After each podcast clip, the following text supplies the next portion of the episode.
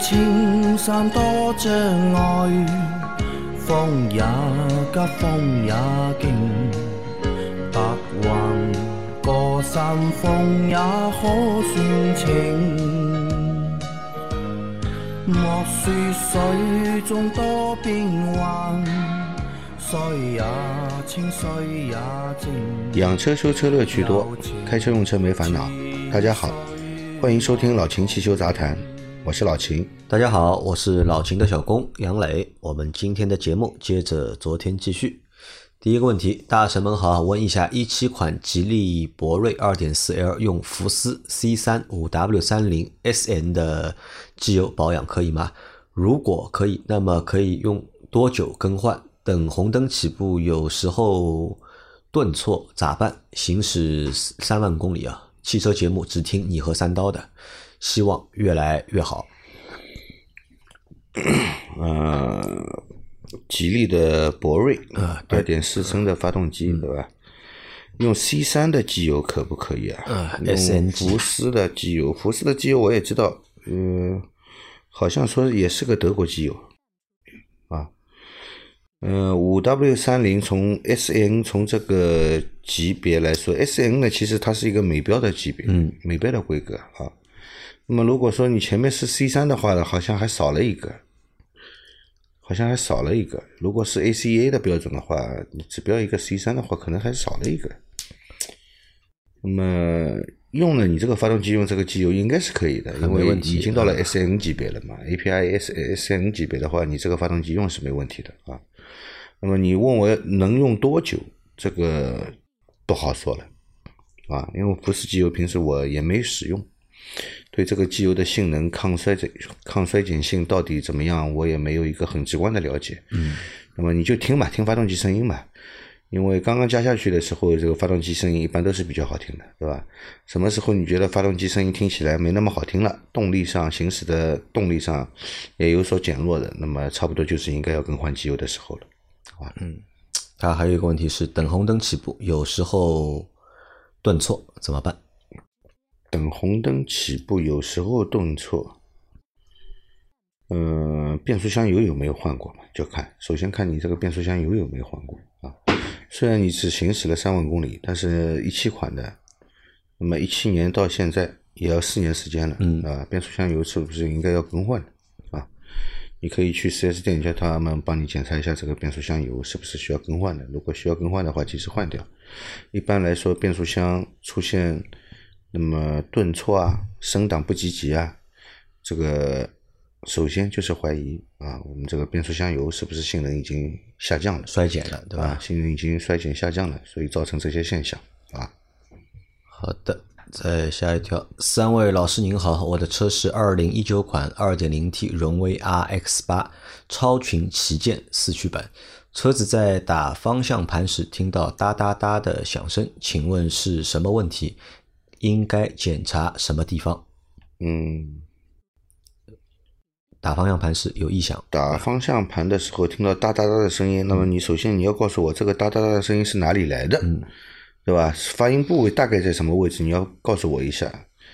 如果是打方向的时候纯是这个方向管柱里面出现的这个声音，那么要就检查方向管柱以及这个方向管柱下方的这个一个十字轴这样一个零件啊，这样一个部件，你可以检查一下是不是这个十字轴有问题啊。如果十字轴有问题的话，及时更换啊。十字轴一旦咬死的话，你这个方向盘方向就失灵了，这是一个比较危险的事情。关键要看这个声音从哪里来，对，吧？关键还是要听听这个声音从哪里来而且你。看啊，就是我们收到的这同类的问题啊，其实还蛮多的，嗯对吧？所以大家在以后提这个问题的时候啊，你们最好在提之前，对吧？也仔细去听一下，这个声音到底是从哪个方位嗯对发出来的，对吧？可能是从方向盘管处发出来，也有可能是从底盘下面嗯对发出来。对，但是不同地方发出来的声音，它解决的方式和问题出现的原因也都不会一样。对好吧，所以大家以后提这个问题，先搞清楚，对吧？先仔细听一下问题，呃，声音到底是从哪里发出来的。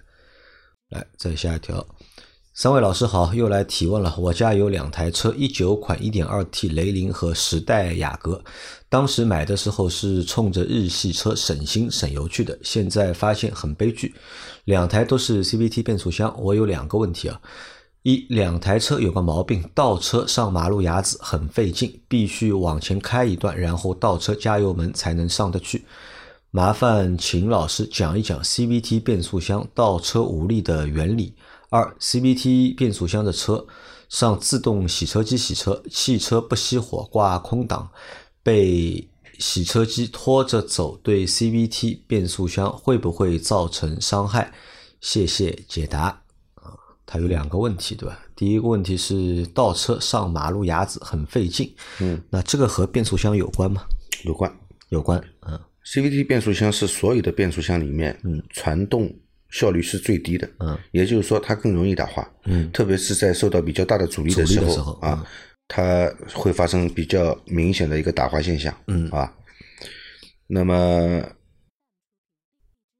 除了越野车，嗯。不管是 SUV 啊，还是这个轿车，尤其是轿车，不要去冲马路牙子嗯。啊，这样对悬挂、对轮胎都是有伤害的。啊，在星期一的节目里面就有一个小伙伴分享吧，他也是一个雷凌好像，然后他停在马路上，因为后来下不来嘛，嗯，只能直接冲下来，冲下来之后对吧？挂掉了下来，啊，对的，底盘件好多地方都受到了伤害嘛。嗯，那这样吧，呃，能不冲马路牙子的最好不要冲，因为你的这个底盘的悬挂结构是不适合去做做这种冲马路牙子的动作的，好吧？如果你是一个越野车，那问题不大，对吧？它这个底盘设计就是来对付这种路面情况的，而我们普通的家用轿车最好不要这样去冲啊，特别是你上不去，嗯，你要往前面倒退一点，然后加了油门冲上去啊，这个对悬挂对悬挂这个损害其实是还是很大的。大，你多冲几次呢，你的四轮定位的数据呢就走掉了，到时候呢不是吃胎就是方向跑偏。呃，好的，那这是他第一个问题啊。第二个问题是他的车啊，就是上自动洗车机洗车，汽车不熄火挂空挡，被洗车机拖着走，对 CVT 变速箱会不会造成伤害？嗯，这个倒不会，这个不会嗯啊你挂在空档里面啊，这个倒不会的，好吧？但是我在想一个问题啊，上自动洗车机这个车应该要熄火吧？嗯，如果你不熄火，对吧？你看那个自动洗车机都是水，对吧？它是差不多是三百六十度，除了底盘是不喷的的，嗯对吧？你上面、左边、右边、前面，对吧？它都会喷水，对，那不要被吸进去的。嗯，这点水应该会被这个空滤盒排流掉。会排排流掉对，啊，好的啊，那不会也不会对你的变速箱造成影响啊。嗯，来再下一条，三位好，如图车的前挡被小石子弹了好几个小坑，目前不影响行车视线，也没看到有裂缝啥的。以后会不会变大裂开啥？需要去修复吗？可以暂时不用管吗？谢谢。呃，照片我是看到了，这个的确有好几个小点啊，但是这个小点呢，其实讲真话也没必要去补，嗯，因为玻璃修复的这个补啊，它是按点算，算钱啊、你有一个它算一个，啊，好吧？那么如果你这个几个点全部都补掉的话呢，可能这个总费用也够你换一个玻璃了啊，那么贵啊？啊，对，对，补玻璃不便宜的，那像他现在这个小点会扩大了？嗯，目前来看应该是不会，目前来看不会。目前来看应该是不会。嗯等真的就是扩大了再去换玻璃，对吧？直接去换玻璃，对也不要去补这个坑。对的，好的，再下一条，三位专家，你们好，我是辽宁车主，宝来二零一七款自动挡，行驶了六万公里，修理厂推荐我用机械换油，说是这样能把变速箱里面的油换干净，特别是耦合器里的油，说是重力换油的话。这里面的油换不出来，求指教，我应该怎么换这个变速箱油？嗯，重力换油呢，这个自动变速箱变扭器里面的油是出不来的啊，这是一个事实。但是你那个变速箱呢，我跟你说，你可以拆除油底壳的嗯啊，先放油，放掉了以后呢，把油底壳拆掉，里面还有一个滤网啊，把滤网一起换掉。这个呢，大部分的油都已经出来了。那变扭器里面其实已经留留下的油已经不是很多了，好吧？因为你拆滤网、拆油底壳的时候，你你先把油放掉，嗯然后拆油底壳，继续会有油出来。拆掉滤网以后，还有油会出来啊。基本上这个油道里面的油基本上都排出了，只剩了一个变扭器了啊。那么我们四到六万公里啊，更换一次变速箱油的话，这个变扭器里面的那些油可以忽略掉啊。可以忽略嗯用循环换油的话呢，因为自动变速箱它设计就是让你重力换油的，并不是设计让你用循环机来换油的，啊，好吧？好的，我们没有必要用那个循环循环机去换油啊。好，就用重力换啊。嗯，但是油底壳要拆，嗯，里面的那个滤网也要换滤网一定要换，好吧？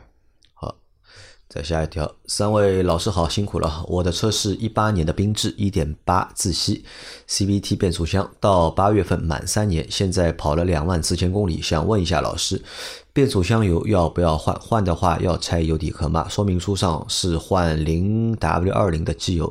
听了老师们的节目，觉得五 W 三零的对发动机比较好，但是四 S 店没有全合成的，只有矿物质油。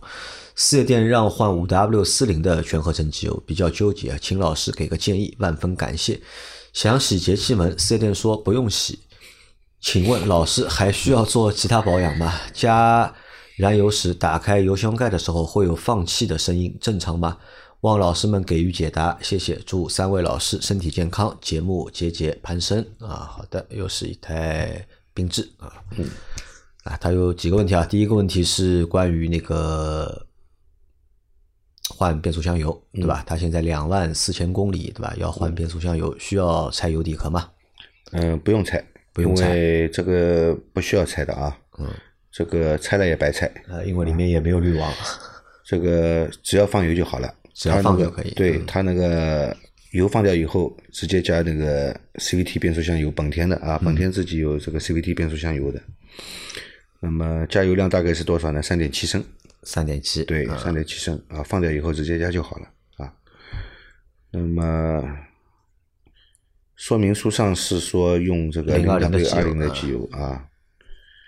你听了我们节目以后，觉得五 W 三零的对发动机比较好，的确是这样的，好吧？从发动机保护的角度来说，你觉得嗯但是店里呢没有五三零的全合成，只有五四零的全合成，可以用，他比较纠结，那就可以直接用五四零吧，对的，可以用，好吧？不用纠结啊，直接用五四零。那然后还有一个是洗节气门，对吧？其实你看它这个车两万四千公里，三年啊，不止三年了，一八年的车，对吧？到现在多少年？四年，三年啊，三年，三年多，对吧？三年多要洗节气门，对吧？但四 S 店说不用洗，对吧？呃，但老秦觉得这个是一定要洗的我觉得是要洗的，嗯，好吧？你洗一下还是比较好一点。啊。好，我也不知道四 S 店为什么跟你说不要洗，可能是那个节气门的位置啊不是很好洗比较难，对吧？啊，他就跟你说不要洗。那你看他现在这个车三年多，对吧？两万四千公里，还需要做其他东西吗？嗯，到四万公里的时候，最好是洗一下喷油嘴。喷油嘴，嗯、对，到四万的时候再去洗喷油嘴，对吧？好的啊，然后他说加油的时候，那个油箱盖打开会有“噗”的一声，对吧？嗯，会有放气的声音。啊，对，那么很明显啊，这是什么呢？这是油箱的通风有问题。嗯，油箱通风有问题了，好吧？油箱通风有问题呢，所以你开油箱盖啊，嗯，它油箱内部的压力和外部的压力有压力差，嗯，才会出现这种气流的声音，嗯是吧？那么检查一下这个油箱的通风，嗯啊，好的，呃，那等一下，这条这条问题我们先过，我们到放到最后回答啊。然后下一条是三位老板好，汽车随着公里数怎么增加，本身的最大动力会变得越来越弱，这是为什么？这种变弱在自然吸气更加明显，还是增压发动机更加明显？车越开越长时间，对吧？动力其实随着发动机的这个车辆行驶的公里数不断的上升，到一定的公里数以后呢，发动机的确会出现一个动力衰减，呃，动力衰减，这是不可避免的，因为所有的机械的东西，它到了一定的使用寿命以后呢，它会出现老化、磨损加剧对吧？那么造成什么呢？气缸密闭不好，嗯啊，这个气门密封也不好，啊，各种各样的问题，那么综合原因加在一起，你就会感觉到呃，这个发动机动力明显下降，啊，这是无可没办法避免的，没办法避免啊这是没办法避免的。但是要看你怎么去保养这个发动机，延长这个就是时间，对吧？你发动机和变速箱你保养的好，哪怕跑个三十万、四十万公里，依然啊动力非常的充沛啊，就看你怎么去保养它啊。你要好好对它，它也会反馈给你啊。那么你说是自然吸气还是涡轮增压的发动机会更加明显，对吧都？一样吧，我觉得。呃，其实差不多。呃如果说老旧到一定的程度的话呢，涡轮增压发动机会更加的明显，会更加明显。因为涡轮也老化了。啊，啊，它已经出工出不了那么多力了。转速不够了，对吧？不是转速不够，转速有的，啊，涡轮到最后也会老化嘛，也会出现一些问题，对吧？好，再下一条，三位老司机好，我的车子是二零二零款丰田致炫 X 一点五 L，保养的时候用一升装的机油三桶够吗？上次保养的时候只用了三升机油，但师傅说稍微缺点，但也行。我觉得用四升装的大桶机油，另外一升只用了一点点，有点浪费，价格偏高啊。用这种保养方式对不对？还是说去买四升装的，用多少算多少？还有一个问题想问，就是我的车子用壳牌全合成零二零好，还是出光的好一些？我现在比较纠结品牌，啊、它有两个问题对吧？一个是关于机油的一个加注量，对吧？发动机是有机油尺的，嗯，我们只要用机油尺是去量，好吧？这个标准位置我们说过了，在上限与下限的中间，或者热车的时候不超过上限，冷车的时候不低于下限，嗯都不属于缺机油的啊。虽然说不低于下限，你也也不能在更正好在这个下限位置，对对吧？嗯，总归要高于一点下限嘛，对吧？你自己去看吧，啊，这个你这个发动机到底用多少机油，还是以机油尺为准，以机油尺为准。对，以机油尺为准啊，不要说这个四升用不掉，三升嘛又缺一点，呃，机油多了肯定不是好事，但是缺机油也不是好事。啊、缺机油是更不好的事情，好吧？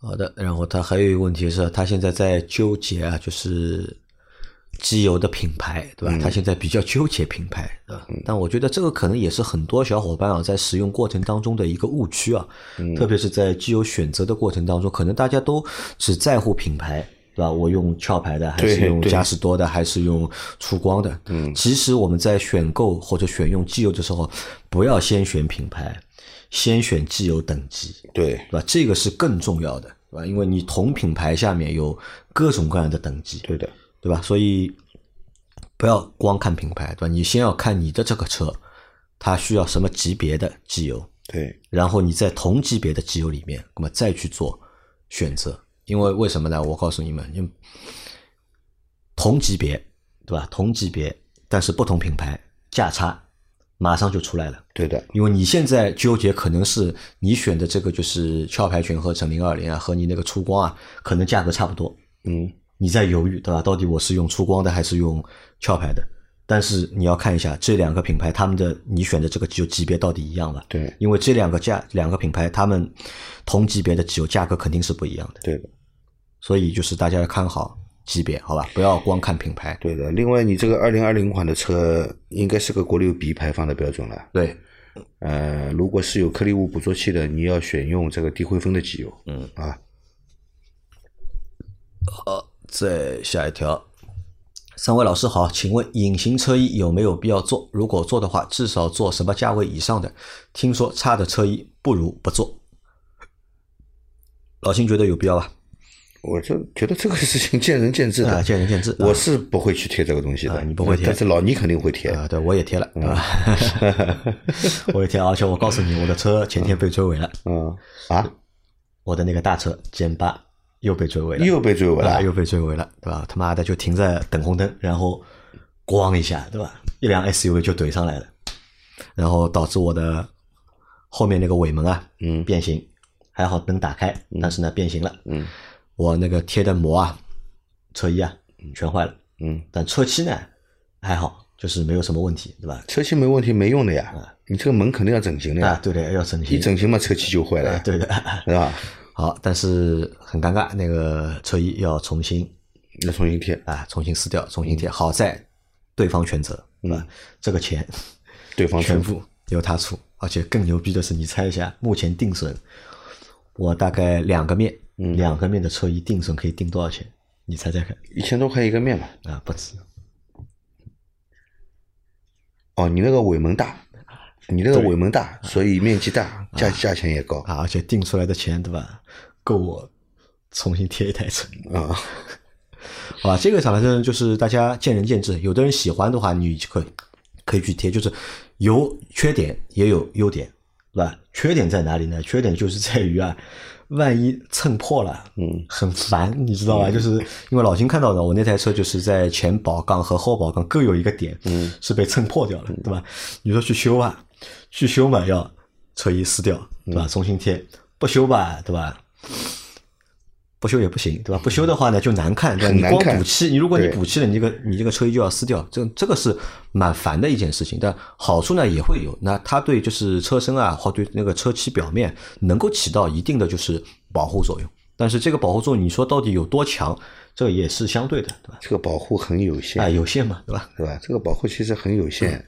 问题是什么呢？嗯嗯，很少情况下啊，嗯车衣坏了，油漆不坏，很少情况下，呃，也会有吧，就是也会有，但是这个概率不高看这个看啊。而且很多情况下，就算你车漆没坏，钣金坏了，嗯啊。那你还要修，还是要修的。这个还有什么呢？可以看一下，就是考虑一下你的一个用车环境啊，特别是你一个停车的环境啊，对吧？因为这个房子最好的是什么东西啊？就是那些就是灌木啊，呃，不是灌木，那个树枝啊什么的。如果你停车地方树枝很多，那你车开进开出啊，容易被拿到嘛。嗯，拿到的话，如果有个车衣的话呢，那么相对来说有保护的作用一样的呀。你车衣拿了毛掉了，看了不舒服，你也要换的呀。啊。但是我跟你嗯说，同样一个面的油漆和一个面的车衣，车衣比油漆贵。啊，这个肯定，对吧这个肯定，所贵以这个东西就是见仁见智，好吧？就是你想贴就贴，不想贴就不要贴。但是你说价格是多少？那价格的话，我认为如果你是一台轿车的话，如果这个车衣如果是低于六千块钱的，嗯，那你就不要贴了，嗯，对吧？这个贴了贴等于白贴，好吧？因为现在的车衣现在也越做越高级了，对吧？它有一定的就是厚度，那有一定的弹性，有一定的就是修复的功能，对吧？这个看你自己的选择。哎，再下一条，三位老师好，请问一下，现代领动两万四千公里需要保养什么？一点四 T 的，在外面保养用壳牌什么机油？大概什么价位？谢谢。两年的车子，啊，又是关于一个机油的问题，对吧？嗯，一点四 T 的，那关于就是你两年，呃，这个是两万四千公里，对吧？这个车，对吧？那么到底保养哪些项目？你可以去听我们第二十五期的节目。嗯，我们在那期节目里面有关于两万公里和四万公里，对吧？两年、四年的就是保养的具体的项目，你可以根据你的实际情况去选择要保养哪些东西。那然后你说的机油的话，对吧？外面保养用壳牌什么机油？那用壳牌什么机油嘛？你用壳牌的话呢，我建议用灰壳，好吧？灰壳啊，呃灰壳里面现在也分很多，啊，也分级别。啊，也分很多种，它不像以前灰壳，嗯，只是这个年度级别不同，对吧？现在就这个灰壳里面也分了好多种，价钱也是高低不等，嗯啊，嗯，大概用什么价位的？啊全合成机油一般一桶，价位在四百元左右，我觉啊，得。四百啊。好，再下一条，老秦师傅你好，问下摩托车的曲轴箱通风管是啥？定期清理一般如何操作？单缸三百 CC 的大法，谢谢啊！现在摩托车这个保养问题也来了，对吧？这个你要去问阿 Q 了，啊，阿 Q 说了，他也不知道。嗯他也不知道是吧？因为摩托车的曲轴通风管，嗯，我记忆当中好像摩托车它没有曲轴通风管因为，阿 Q 给我的就是这个答案。对啊，摩托车它没有曲轴通风管，是吧？你的这个三百 CC 的大法是个什么车，我也不知道啊。我现在现在也不开摩托车，老秦现在不混这个圈子的，嗯，这个要问阿 Q 的，对吧？三百 CC 的大法是什么车？阿 Q 应该知道。对，啊，要么这个问题我们先放着啊，下次等阿 Q 来了，让阿 Q 来回答你。来，再下一个问题，三位师傅好，请问一个问题：我的那辆二零七的机油尺应该之前使用不当，导致不是直的变弯了的，这样测不到机油液位。请问这个机油尺有单独购买，还是我自己要想办法矫正一下？嗯，机油尺有单独购买的，好吧？有这个零件的啊，你买一把新的机油尺插进去就好了。你一定要矫正嘛，也可以，但是矫正有个问题，你弯了以后扳直了以后，这里容易断。容易断。你插进去，如果断在里面了，头疼了。啊，你要拆油底壳才能把这个断的拿出来，对吧？可以买啊啊，网上买的去找找，这个就无所谓，要买原厂。这要买原厂的啊，也要买原厂长短不一样，刻度标的不准，你量的机油也不准，啊。好好好吧？这个要买原厂的原厂啊这个买一个也没多少钱，几十块钱啊啊。，好的，那来再来一个问题。三位老师好，我的一二款君越二点四自吸加六 AT 变速器，我去年因为发动机烧机油换的活塞环和气门油封，因为车子刚跑八万公里啊就烧机油。有听说通用的变速器也是故障率很高，同事有个科帕奇没开几年就修了变速箱，我在担心我这个六 AT 啊，目前感觉没什么异常，我平时应该注意哪些问题？还有就是开暖风中高档的时候，会听到鼓风机有像润滑不太好的异响，这个要修一下，很麻烦吗？好，两个问题，第一个是关于通用六 AT 这个自动变速箱，对吧？该怎么弄，对吧？能够不发生故障，轻保养，轻保养。每四万公里或两年一定要换变速箱油，好吧？你这个如果不换变速箱油的话，这个变速箱肯定要出问题的啊！这本身这个变速箱就比较嫩，故障率也比较高啊。但是你勤保养的话呢，的确是很有效的，嗯，可以延长这个变速箱的使用寿命，好吧？那还有它的第二个问题啊，它的那个鼓风机啊，就是开空调中高档的时候会有异响。鼓风机中高档的时候会有异响，嗯。呃，你检首先你检查一下啊，这个鼓鼓风机里面啊有没有异物掉落，或者是你在换这个空调滤的时候啊，有时候空调滤里面的一个合小的合格证的纸片掉进去的话，也会出现异响，而且速度越高，声音越响。你先观察一下里面有有没有这个小的异物掉进去，嗯这个鼓风机叶轮里面，如果没有异物掉进去呢，可能就是这个鼓风机本身的问题了。啊，啊，那么如果要换的话，也就只能换了。只能换，对吧？也修不了，对吧？呃，好的。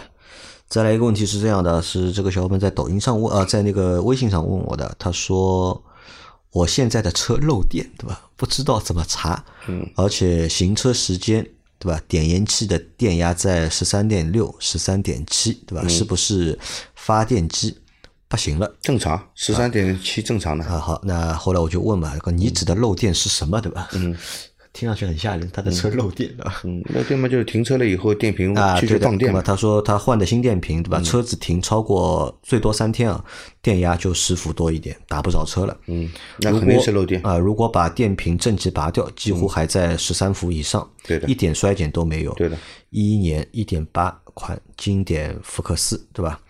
停车后检查所有的灯及电源，不会出现外接电源的现象。那我问他，就是有没有加装过什么用电的设备嘛？嗯，他说是卤素灯，最近换了品牌的 LED，嗯，然后无损插上，倒车影像好多年了，对吧？流媒体后视镜、点烟器插头供电，别的就没有了。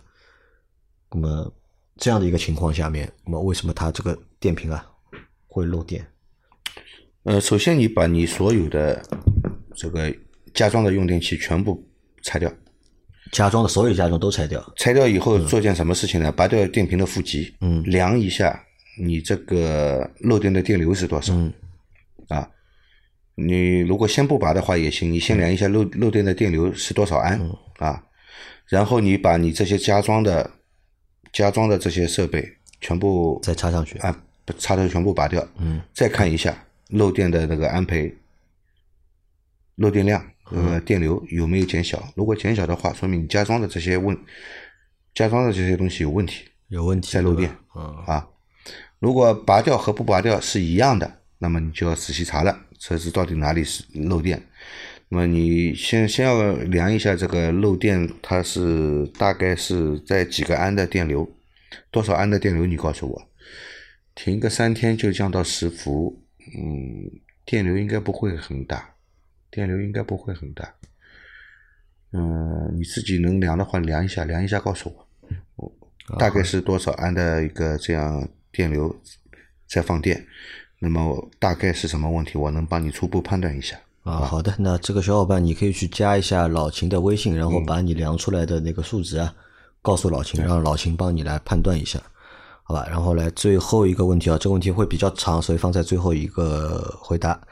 他说是老秦、杨磊、阿 Q 三位大神好，我是拿证不到半年的新手司机啊，开我爸的二零一零年产的日产逍客 CVT，呃呃 CVT 开了一千多公里吧，应该是 MR 二零 J 幺零发动机对吧？CVT 变速箱没有看到型号，从节目里了解到路况车车况。驾驶习惯这三个对开车体验很重要的点，尤其是车况粗犷的判断。现在就按照这三点来说吧，对吧？路况和驾驶习惯，对吧？自己在福建漳州农村，新司机比较不会开，时速一般七十左右，平时开一般都是油门比较松，车子怠速九百转左右，加速的话一般要到一千五百转。超车油门到底两千五百转，三秒多才能六十加速到八十。网上看到这一款百公里加速应该十点十十秒多一点。大神们加速是不是很线性的？是不是这样的加速是正常的？开的路段是农村国道，一半平路，一半弯道、坡道多的山路。超车。平路为主，对吧？超车经历一两次很危险的超车失败，并排后加速距离拉得很长，估计二百米没车才敢超。车况，对吧？车开了十七万五千六千公里，看到我爸之前的保养记录啊，只有简单的滤清更换加机油而已，保养手册里的保养项目几乎都没有做过，维修补胎换胎。换轮胎对吧？钣金喷漆也有，但重要的发动机、变速箱完全没有动过，对吧？早就过保了。之前检查过，师傅说刹车片该换了，但自己刹的时候还很稳，除非急刹车，不然不会顿挫。车子问题啊，就是上面说的动力问题，还有方向盘偶尔会有顺滑，一般都有点重，不知道为什么我父母都。开的没有感觉，手刹比较难放，经常会卡在中间。前几天看机油尺下快到下限了，感而且感觉机油和网上视频比有点黑。加机油师傅给换的是长城五瓶红瓶子的十五 W 四零，加一升多收五十块。网上看价格是有点黑了，但是我们这里。比较老的店了，去其他店也不放心。总结最大的问题就是加速没有力气，不知道是本来动力的问题还是保养不够。如果保养不够，是不是该去把发动机、变速箱都保养保养？有什么办法判断保养后车子动力是否达标？还有什么办法判断农村这种小的维修店的维修水平吗？对吧？题外话，对吧？家里人对于车的保养在乎的就是不烧机油、不漏水就好，听师傅的就行，完全没有换过变速箱油、轮胎动平衡之类的保养概念。家里的十多年福田工具车，之前副驾驶门生锈了，还没有维修，绑铁丝继续开，感觉非常危险，怕以后小车会出现类似的情况。虽然比驾校的手动挡车开起来好很多，但感觉驾校的车应该是要报废的那种，和实际生活的驾驶体验应该不能比。感谢三位大神，祝生活顺利，每日破百万订阅啊！这个是一个小伙伴蛮长的一段留言啊，是一个新手司机，嗯，那么他开了家里面的一个老的。逍客，嗯，那么现在遇到的问题是什么呢？就是因为他觉得他这台车，他父母啊之前也没有好好保养过，嗯，现在呢动力不行，对吧？加速不行，那么有办法解决嘛，对吧？动力不行，你这个机油缺了就加一点，嗯不管什么品牌都往发动机里面倒，这个怎么会好呢？这个发动机，嗯对吧？你要它再出力，怎么可能呢？发动机首先要定期保养，啊，而且按照这个机油的这个机油的使用寿命来定期保养，啊，那么该做的清洗一定要做，啊，这个该更换的一些零部件，比方说火花塞之类的东西一定要换，啊，那么变速箱也是，你那个还是个 CVT 变速箱，对吧？逍客的 CVT 变速箱是有油底壳的，拆掉以后里面是有一个滤网的，要换掉啊。嗯，所以说啊，这个车子还是要重在保养。嗯那么你说现在开起来，我刚刚听杨磊一直在念啊，很长，开起来这个加速非常的累，超车也很累，为什么呢？因为你的发动机动力输出不够，你的变速箱也在打滑，特别是急加油门的时候，打滑更严重，啊，所以造成你超车很累啊。那么你说网上看这个零到一百的加速，人家是新车状态，你已经跑了这么多公里数了，而且你平时看来这个车也是缺乏了应有的保养的，对，嗯，你要叫它像新车的一样跑是不可能的啊。那么你可以去回听一下我们第二十五期的节目，把该做的保养都做一遍，啊，而且按照你这台车目前的状况，对吧？因为你看了，你也看了保养手册了，对吧？嗯你们你爸爸只换过机油机滤，对对吧？而且都没有弄过。而且你家里人对汽车的要求就是不烧机油不漏水就好了。啊，工具车嘛，啊，对吧？这个如果以这个为目的来保养的话，这个保养肯定是远远不够的。那么你给车子什么样的保养，车子回馈你就是怎样的驾驶感受，啊，这个是对等的。而且我觉得，因为读了那么长，对吧？也是第一次有人发那么长的东西给我们，对吧？而且作为一个新手司机，目前也只开了一千多公里，嗯我觉得什么呢？深深觉得我们的节目成功了，嗯，对吧？这个小伙伴被我们种草了，对的，对吧？就是我们的这套对汽车保养啊、养护的这个理念，这个小伙伴他听进去了。嗯那我想，就是你父母可能对这个东西没有什么太大概念，只是把它当做一个工具而已。嗯但你作为一个新手司机，对吧？我相信这个车你现在也只是练手，那以后估计也会买新的车。对，那从你开始吧，就是好好就是保养你的每一台车，好吧？也希望就大家就是能够能够就是认真，对吧？仔细的或者负责的去对待自己的车，对吧？不管你的车卖多少钱，对吧？不管你的车是宝马、奔驰，还是大众、丰田，还是国产品牌，对吧？都应该去仔细的、认真的、好好的保养自己的车。这样的话，这个车啊才能够用得更长，用得更舒服，对吧？真正的做到我们节目的这个中心思想是什么？就养车修车乐趣多，对吧？开车用车没烦烦恼啊。好吧，那我们这个星期的节目啊就到这里结束了。嗯明天还会有一期西米团的，就是专项节目。那因为上个星期我们西米团的节目没有更新在老秦机油杂谈那个专辑，是因为平台的关系就更新不进去，所以我把它更新去了老司机三人行的那个专辑。那这个星期到目前那个后台的问题还没有解决，我们看到星期六会不会解决？如果星期六大家在老秦机油杂谈杂谈里面没有找到西米团专项节目的话，那就去老司机三人行那个专辑里面去找，也是可以听的，好吧？那我们 下个星期再见，好的，拜拜。拜拜。